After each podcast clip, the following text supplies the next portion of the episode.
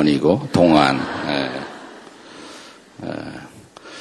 사실 이 세시봉 사람들하고는 제가 다 친구예요, 사실은. 예, 우리 세환 씨는 나보다 조금 나이 어리지만 어, 제가 본래 누구하고 친구냐면 제가 전도하다가 실패한 조용남하고 친구예요.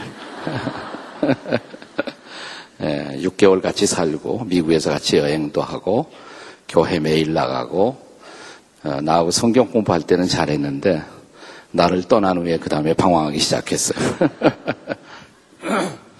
이번에 가능하면 세스봉 팀을 다 부르려고 그랬어요. 근데 시간들이 다 각자라 이렇게 잘 시간을 모으기 어려웠, 어려웠습니다. 세스봉 멤버 중에 한 분이 저희 교회 교인입니다. 어, 이익균 장로님 지금 성가대에서 열심히 하시는데 그분은 일찍 세시봉 멤버를 떠났지만 본래 같이 하시던 그런 분이었습니다. 아, 세월이 참 빠르네요. 네. 우리 세환 씨 보니까 인생에 허물을 더 실감합니다. 얼굴은 아직도 동안인데, 예. 사람들이 보통 행복하기를 원하죠. 행복하기를. 근데 행복이라는 것은 우리 성경에는 기독교에는 기독교가 추구하는 가치는 행복은 아니에요. 우리가 행복을 보통 어, 영어로는 해피네스라고 해요. 해피네스. 근데 해피네스라는 단어는 본래 happen이라는 단어에서 나오지 않았습니까? happen to be. 뭐, 뭐, 이렇게 된다. 우연히 어떤 좋은 일이 생기는 거. 그런 우연과 요행의 어떤 가치를 두는 것은 기독교 신앙은 아닙니다.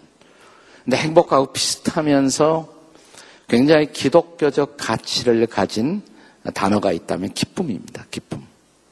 성경은 우리가 예수 믿으면 기쁨의 사람이 된다고 약속합니다. 기쁨.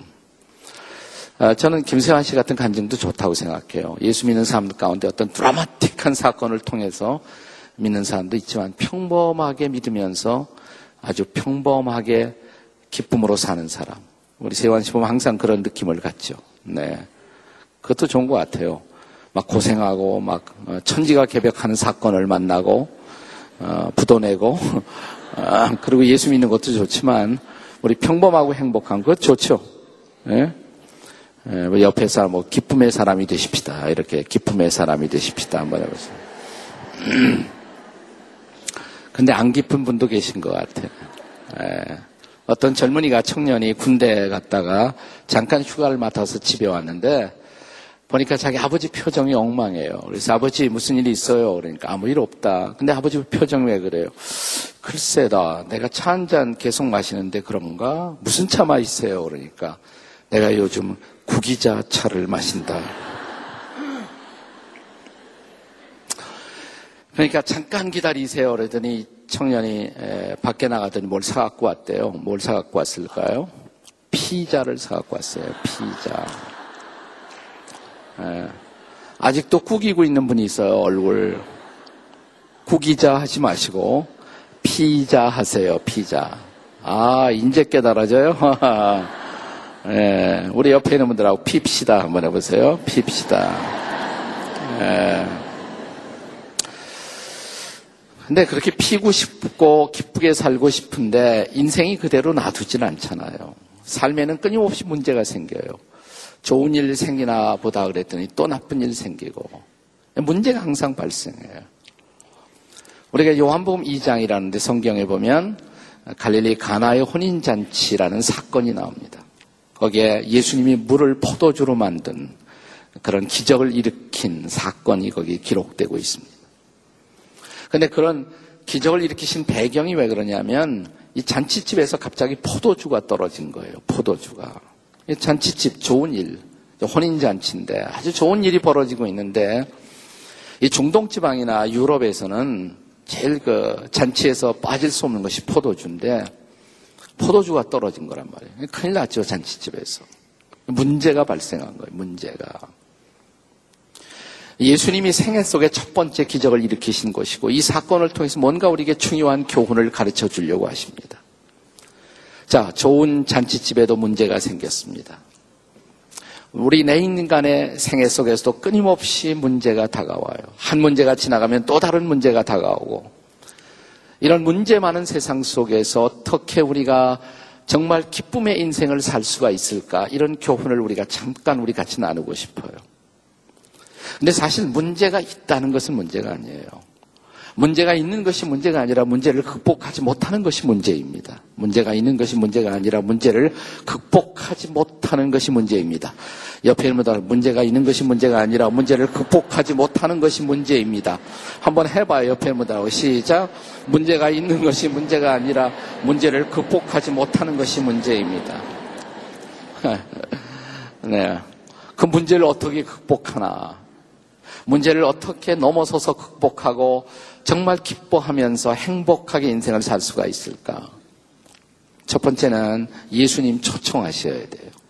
예수님을 내 인생에 이렇게 초청을 하셔야 돼요. 초대를 하셔야 돼요. 자, 여러분이 성경을 잘 친하지 않은 분도 계시지만 한번 요한복음 2장이라는 데를 보시면 1절 이하에 이렇게 되어 있습니다. 아, 사흘째 되던 날 갈릴리 가나에 홀례가 있어 예수의 어머니도 거기 계시고 2절 한번 성경 한번 같이 읽어보시죠. 2절 스크린에 나오니까 시작 예수와 그 제자들도 홀례 청함을 받았더니 자, 이 잔치집에 문제가 있었는데 문제가 일어나는데 그래도 그것이 끝내 계속적으로 문제가 되지는 않았어요. 문제를 극복했어요. 문제를 극복한 원인은 뭐냐면 예수님이 거기에 오셨단 말이에요. 계셨어요, 예수. 문제를 해결하도록 도와주셨어요. 근데 예수님이 거기 오신 것은 초청에 의해서 오셨다는 거예요. 예수님이 초청받아 오셨다. 어떤 연유로 초청을 받았을까? 몇 가지 그 가설이 가능합니다. 하나는 아마 예수님의 어머니와 잔치집이 모종의 관계가 커넥션이 있지 않았을까? 아니면 예수님의 어머니가 그 잔치집 하인들 보고 막 명령을 하거든요. 이렇게 하라, 저렇게 하라. 근데 관계없이 남의 집에 가서 그럴 수 없잖아요. 그러니까 예수님의 어머니 마리아와 이 집이 모종의 커넥션이 뭐 있지 않았을까. 그런 추측도 가능하고 또 하나는 우리가 요한복음 2장인데 그 전장에 보면 나다나엘이라는 제자 얘기가 나와요. 나다나엘이 예수를 따르는 제자가 돼요. 근데 요한복음 맨 마지막 장 21장에 보시면 나다나엘이라는 사람이 갈릴리 가나 출신이다 이런 말이 나와요. 자, 지금 이 혼인잔치가 벌어지고 있는 것이 어디예요? 갈릴리 가나. 근데 나다나라는 사람이 어디 출신? 갈릴리 가나 출신. 이 갈릴리 가나는 지금도 이스라엘에 가보면 조그만 마을이에요. 예수님 때는 더 작은 마을이었습니다. 더 작은 마을. 여러분, 조그만 마을에서는 한 집에 잔치가 생기면 한 집 잔치가 아니라 무슨 잔치일까요? 동네 잔치, 맞아요. 동네 잔치. 자, 최근 이 동네 갈릴리 가나 이 성경학자들은 예수님 당시에는 한 풀과 200호쯤 되었을까? 200호 있는 작은 시골 마을을 생각해 보시면 돼요. 근데 이 동네 최근 타핑 뉴스, 톱 뉴스는 뭐냐면 이 마을에 똑똑했던 청년 나다나엘이라는 청년이 예수님을 따르는 예수의 제자가 되었다. 이게 톱 뉴스였어요. 자, 그런데 그 마을에 지금 혼인 잔치가 준비되고 있어요. 잔치가 준비되면 누군가가 아마 나다나이라는 사람에게 혹은 나다나의 집안 사람에게 이런 요청을 했겠죠. 이번 잔치에 한번 나다나이 따르기 시작한 그 예수라는 유명한 분. 죽은 사람을 살리고 병든 사람을 고치고 절망한 사람들에게 희망을 주고 인생의 새로운 꿈을 주고 사람들이 메시아 메시아라고 불리워지는 그 예수님을 한번 초청하자. 그래서 예수님이 초청받아서 거기에 오셨을 가능성 있습니까? 없습니까? 없다면 제가 왜 이렇게 수고라고 얘기를 하겠습니까? 네. 예수님이 초청받아 오셨어요. 초청받아 오셨어요. 그것이 참 놀라운 사실이에요. 예수님이 초청받아 오셨기 때문에 문제가 생겨도 문제를 극복할 수가 있었던 거예요. 자, 예수님이 이제 기적을 일으키시잖아요. 물을 포도주로 바꾸는 놀라운 기적. 그게 어떻게 가능하냐? 사람은 못해요. 근데 사람들이 예수님에 대해서 오해하고 있는 가장 큰 오해가 있어요. 보통 사람들은 생각하기를 예수님을 존경할 만한 인류의 도덕적인 교사 혹은 4대 성인의 한 사람. 근데 성경은 그렇게 말하지 않아요.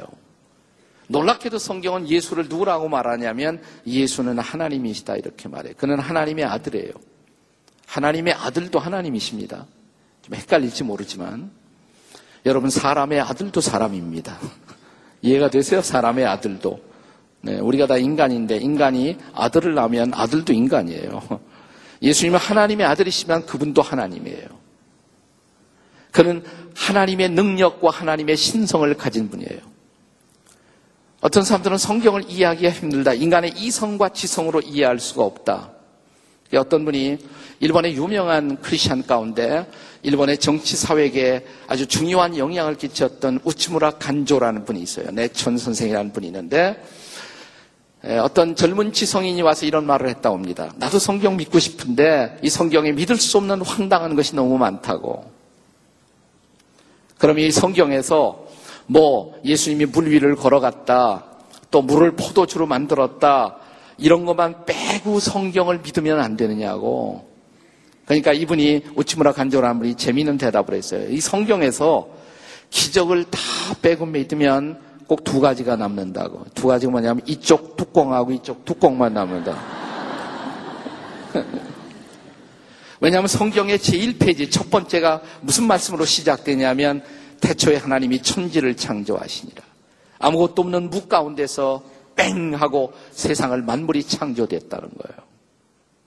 그리고 성경의 마지막 페이지, 계시록의 마지막에는 뭐냐면 예수님이 역사 속에 다시 오신다. 아멘, 주 예수의 오시옵소서. 믿기 어렵죠, 둘 다. 기적에서 시작해서 기적으로 끝나요. 네. 근데 수많은 과학자들이 예수를 믿거든요. 어떻게 믿을 수가 있을까? 한 가지 전제가 있으면 가능해요. 여러분, 예수님이 만약 하나님이시라면, 예수님이 하나님이시라면, 불가능하겠어요? 물을 포도주로 바꾸는 것이? 예수가 신이라면 하나님이라면 말이에요. 근데 그것이 정답이에요. 성경은 예수님이 여러분과 저처럼 육신을 입고 이 땅에 오셨지만 그는 본래 하나님이라는 거예요. 그래서 요한복음이 시작되는 1장 1절에 태초에 말씀이 계시니라. 만물은 그로 말미암아 지은 바 되었다. 그분이 창조자라는 거예요. 그분이 하나님이라는 거예요. 그 하나님이시라면 그분이 물을 포도주로 바꾸는 건 뭐 어렵겠습니까? 그럼 왜 그런 기적이 지금은 일어나지 않나? 기적은 가끔가다 일어나기 때문에 기적이에요. 기적이 날마다 일어난다면 기적이 아니겠죠. 예수님은 마술적인 목적으로 인간의 호기심을 만족시키기 위해서 기적을 행하진 않지만 필요할 때 기적을 행하세요. 그가 원하시면 언제든지 할 수가 있어요.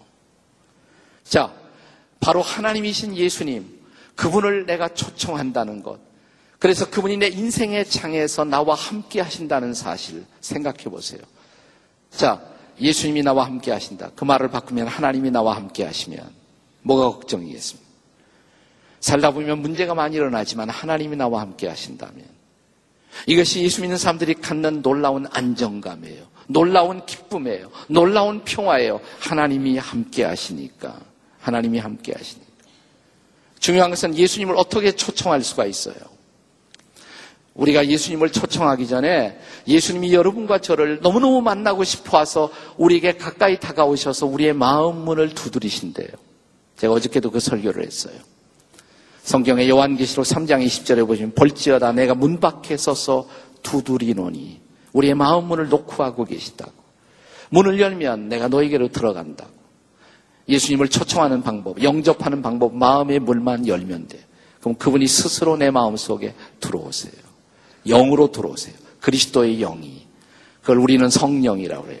그분이 우리 마음 속에 계시면 내 마음을 다스려 주시고 만져 주시고 함께 하시고 예수님 영접하는 요한복음 1장 12절에 영접하는 자 곧 그 이름을 믿는 자들에게 하나님의 자녀가 되는 권세를 주셨으니 예수님 받아들이면 돼요. 마음속에 영접하면 돼요. 그래서 그분은 지금도 마음의 문을 두드리세요. 볼지어다 내가 문 밖에 서서 두드린다. 마음문을 두드리고 계세요. 계시록 3장 20절에 있는 말씀인데 저는 그 구절 생각하면 늘 생각나는 재미나는 크리스찬 유머가 있어요. 아까 우리 세환 씨도 유머한다고 했는데 조금 약간 썰렁한데 썰렁 유머죠. 어떤 교인이 교회 새로 나왔대요. 새로운 교인들 보면 목사는 미치고 환장해요. 너무너무 좋아요. 그래서 여기 오신 오늘 처음 초청받아 오신 분 너무너무 좋거든요. 그래서 한 달쯤 열심히 나오셨어요. 근데 한 달 후에 또 안 보여.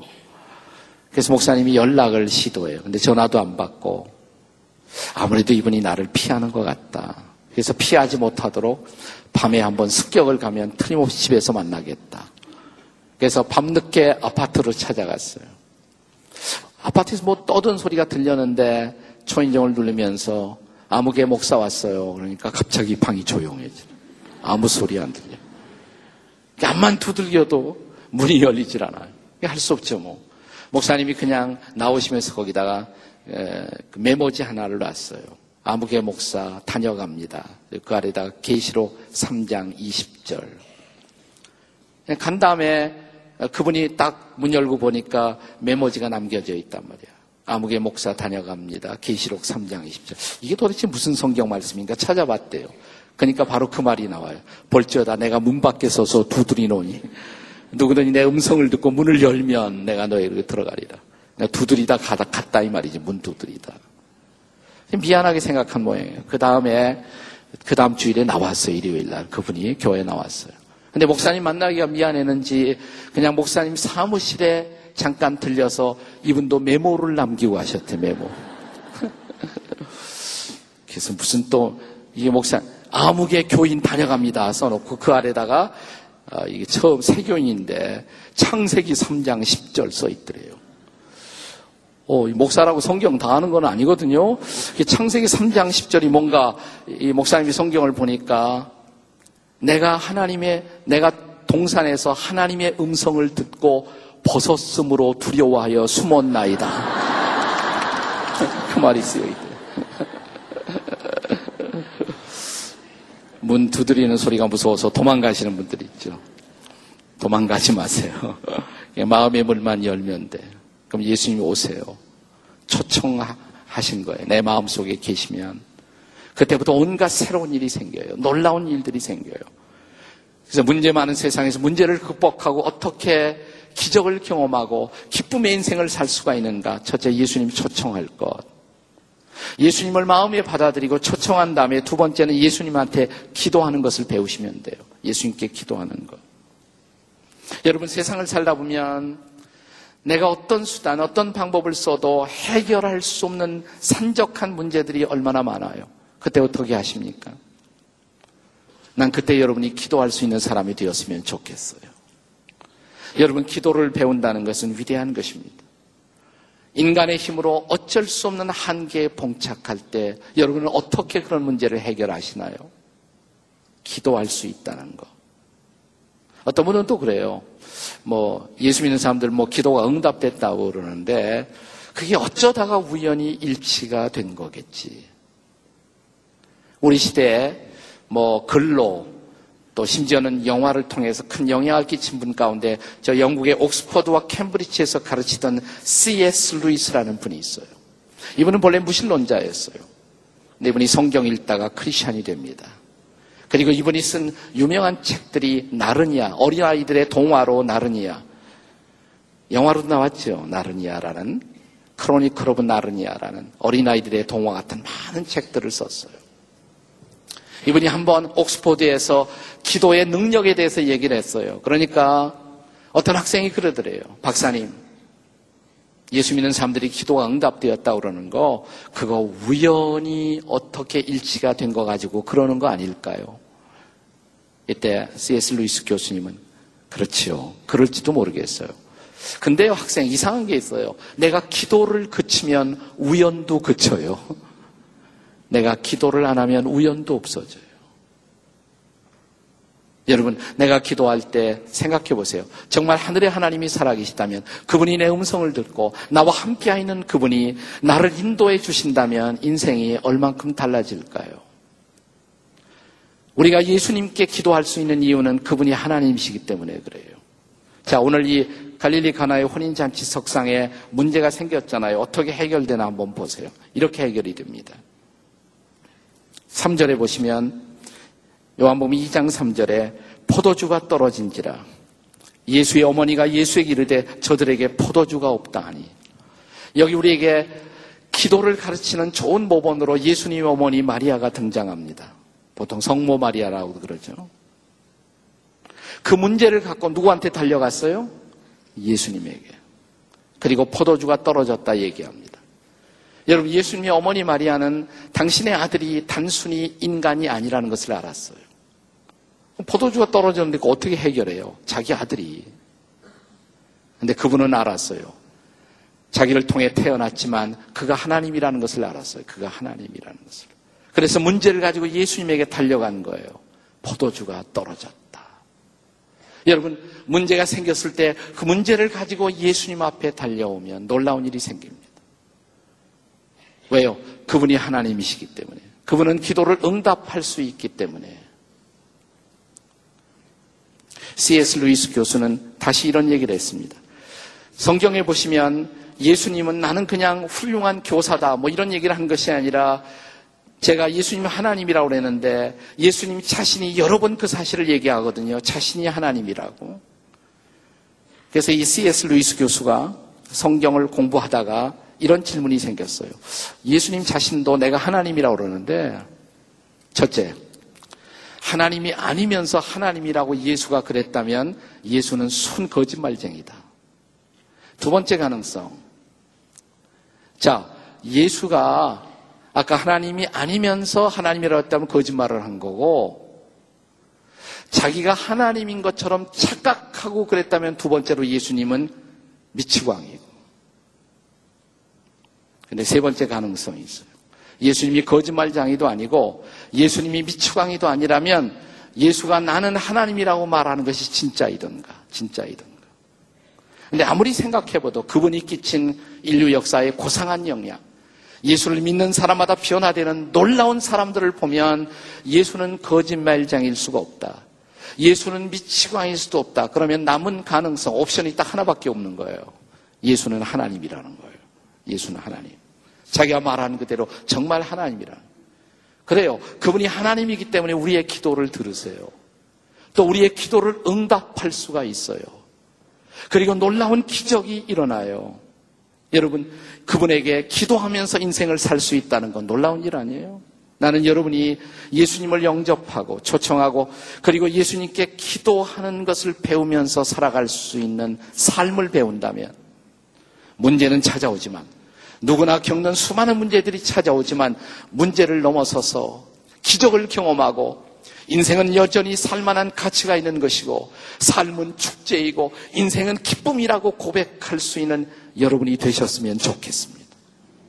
하나만 더 여기 이런 놀라운 기적이 일어날 수 있었던 원인이 하나 더 있어요. 그것은 뭐냐면 예수님을 초청했고 예수님께 기도하는 것을 배웠고 세 번째는 예수님의 말씀에 순종했어요. 예수님의 말씀에 순종하는 것.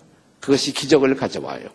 자, 예수님의 어머니 마리아가 포도주가 떨어졌다 그랬더니 그 다음에 이렇게 말씀하십니다. 예수께서 이르시되 여자여 나와 무슨 상관이 있나이까 내 때가 아직 이르지 아니하였나이다. 얼른 들으면 마치 어머니의 요청을 거절한 것처럼. 그러나 어머니는 그것을 거절로 받아들이지 않았어요. 그 다음에 보시면 이렇게 말씀하십니다. 어머니가 하인들에게 이르시되 너에게 무슨 말씀을 하시든지 그대로 하라. 한번 그분의 말씀대로 한번 살아봐라. 해봐라. 순종해봐라 이 말이죠. 이제 여기 하인들이 등장합니다. 잔치집의 하인들이 어떻게 했나 보세요. 우선 7절에 보시면 예수께서 그들에게 이르시되 하인들에게 이르시되 항아리에 물을 채우라. 물을 채우라 하신즉 아구까지 채우더라. 자, 지금 사람들이 기다리고 있는 게 뭐예요? 뭘 기다리고 있습니까? 포도주 나오기를. 근데 예수님이 항아리에 뭘 채우라고요? 물을 채우라고. 하인들이 이렇게 말할 수 있잖아요. 지금 손님들은 포도주를 기다리고 있지 물이 아닙니다. 왜 물을 채우라고 하십니까? 근데 이상하게 하인들이 예수님이 하라는 대로 한번 해봤어요. 물을 채웠어요. 항아리에 아구까지 채웠어요. 그 다음에 또 이렇게 말씀하세요. 7절에 보시면 예수께서 그들에게 이르시되 항아리에 물을 채우라 하신 즉 아구까지 채우더라. 그 다음에 8절 이제는 떠서 연회장에게 갖다 주라. 잔치를 주관하는 분에게 그걸 갖다 주라는 거예요. 뭘 갖다 주라는 거예요? 물을 갖다 주라는 거예요. 자, 사람들은 뭐를 기다려요? 포도주를. 근데 물을 갖다 주라는 거예요. 그것을 나눠주도록. 아니, 포도주 기다리는 사람들에게 물 갖다 주었다가 누굴 물 먹이냐고 그러면 어떻게 하겠어요? 그죠? 근데 갖다 주라 하심에 갖다 주었더니 그대로 해봤다 이 말이에요. 말씀 그대로 해봤어요. 그랬더니 어떻게 됐습니까? 자, 그 다음에 보시면 9절에 한번 성경에 있는 말씀을 그대로 다 같이 읽어요. 시작. 연회장은 물로 된 포도주를 맛보고도 어디서 나는지 알지 못하되 물떠온 하인들은 알더라. 네, 맛을 봤더니 극산품의 포도주예요. 이미 기적은 일어났어요. 기적은 이미 일어났어요. 아주 놀라운 맛의 포도주로 변했어요. 그러니까 순종하는 가운데 이미 말씀 그대로 해보는 가운데 기적이 일어난 거예요. 그러면서 그 다음에 성경은 이렇게 말합니다. 이 포도주가 어디서 났는지 아무도 몰랐지만 물 떠왔던 하인들은 알더라. 그 하인들은 어떤 사람이에요? 주님의 말씀 그대로 해봤던 사람들이에요. 예수님의 말씀 그대로 해봤더니 기적이 일어났어요. 놀라운 기적이 일어났단 말이죠. 자, 예수님을 초청하고 그분 앞에 기도하고 그 다음에 그분의 말씀대로 했더니 기적이 일어났어요. 그들은 놀라운 포도주를 맛보게 됐어요. 그 다음에 마지막에 성경은 이렇게 말합니다. 말하되 사람마다 먼저 좋은 포도주를 내고 취한 후에 낮은 것을 내거늘 그대는 지금까지 좋은 포도주를 두었다. 그 잔치 석상에 있던 사람들이 놀라운 얘기를 하나 했어요. 근데 이것이 바로 기독교 신앙의 전체의 큰 그림이에요.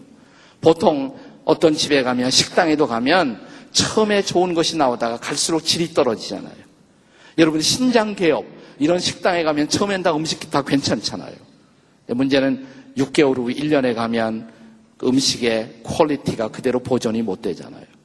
근데 그날 이 잔치집에서 포도주를 맛본 사람들이 한 소리가 뭐냐면 이 집은 갈수록 좋아져. 갈수록 좋아져. 갈수록 더 좋아져. 여러분 예수 믿는 신앙은 그런 거예요. 갈수록 더 좋아져요.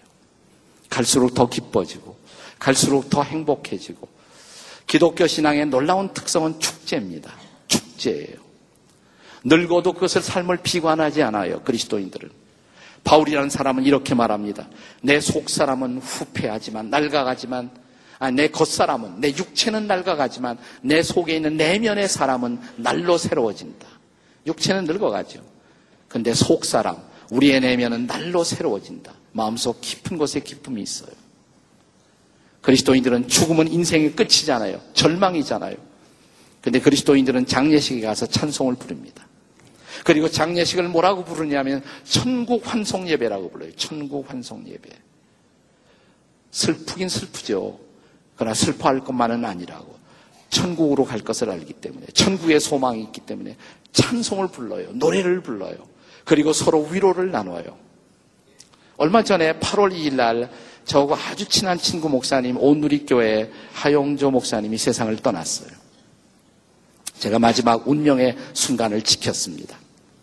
마지막 눈을 감는 그리고 산소호흡기를 떼는 순간에 입회하고 가족들과 함께 제가 마지막 기도를 드렸어요. 슬프죠. 물론 슬픈 일이죠.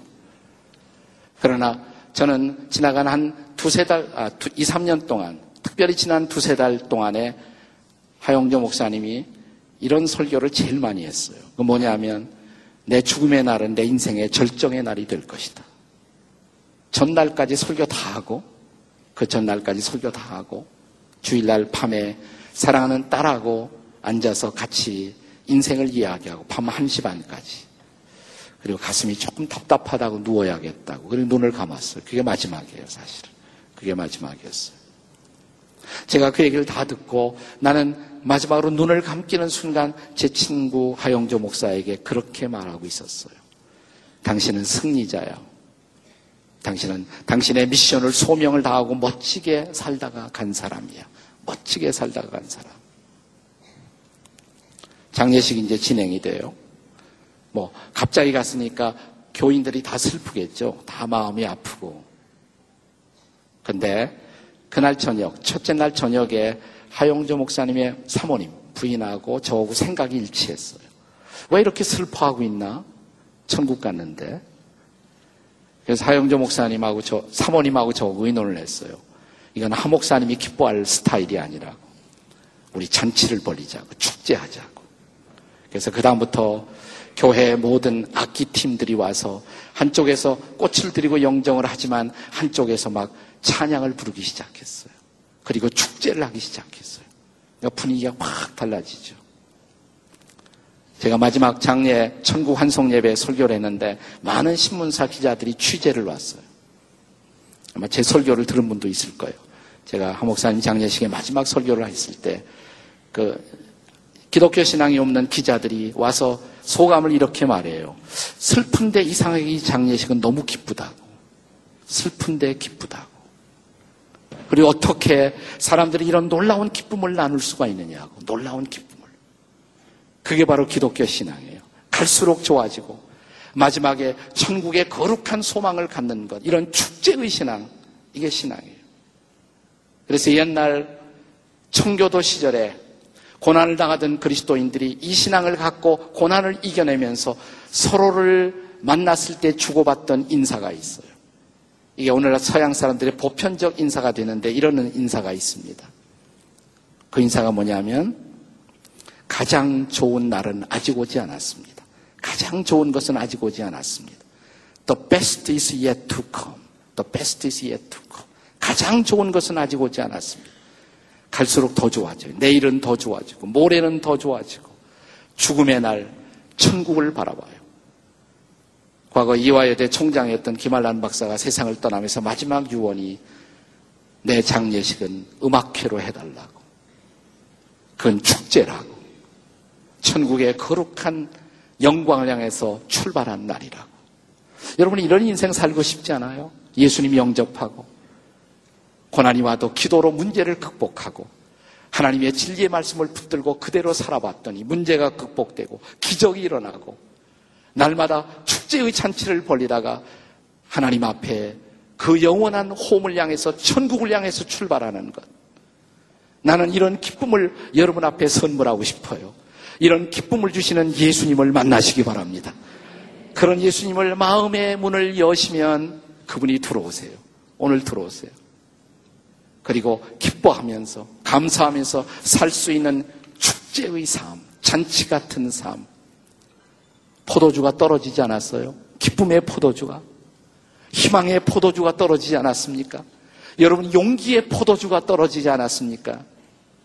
이제 예수님 만나고 포도주의 기적, 슬픔을 기쁨으로 만드는 절망을 소망으로 바꾸는 이런 위대한 기적을 체험하는 여러분 모두가 되시기를 주님의 이름으로 축복합니다. 기도하시겠어요? 같이 머리 숙여 기도하시겠습니다. 목사님, 저도 그런 인생을 경험하고 싶어요.